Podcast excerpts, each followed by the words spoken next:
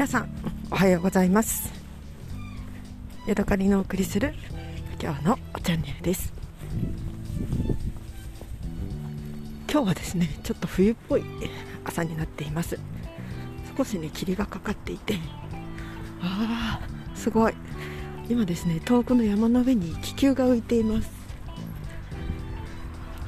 なんかねあのー、私の家の周り多分どなたか1人ね約1名気球大好き人間がいるみたいで土日になるとね気球がよくあの近所の山の上をぽっかり浮いてるんですよ。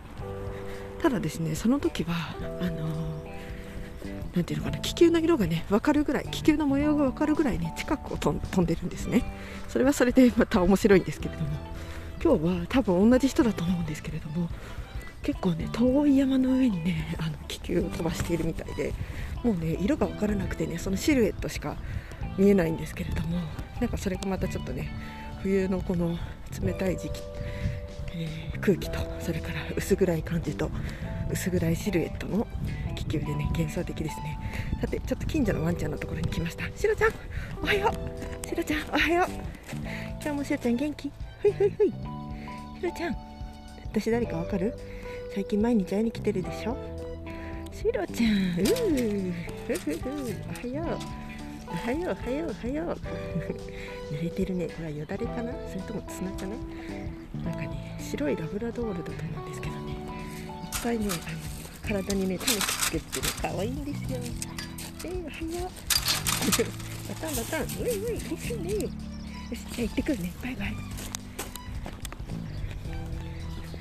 最近ねあの近所のラブラドールちゃんに会いに来るのがねおはようバイバイ。ラブちゃんはね駆け回っていってかわいいバイバイ。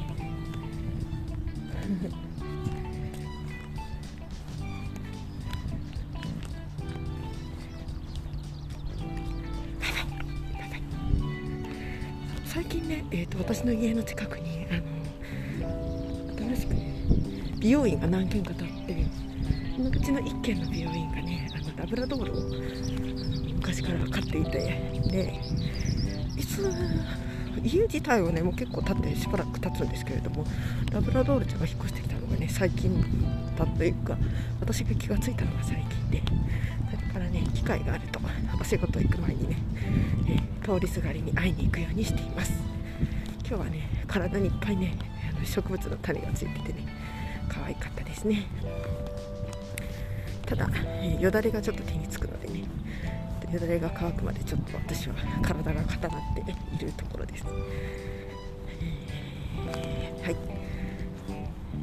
昨日ですね何をインターネットで見たと思うんですけれどもお茶とねだしを合わせると美味しいよっていうことが書いてありました、えー、普通に何だろうかつおとか昆布とか煮干しとかああいうので取っただしとそれからお茶を合わせてでそれでなんかお料理をするっていうのが書いてあってね。おその発想はなかったなと思ってね。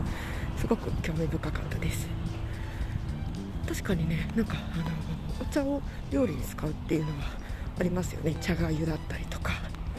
なんかねあの豚肉の紅茶煮みたいなやつもあるのかな。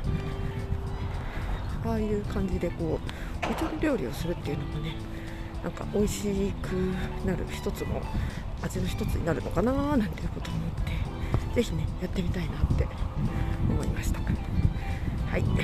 それだけです。今日はここまでです。また次回お会いしましょう。まだ気球は見えるかな。ちょっと見えなくなっちゃいましたね。はい。じゃあまたお会いしましょう。さようなら。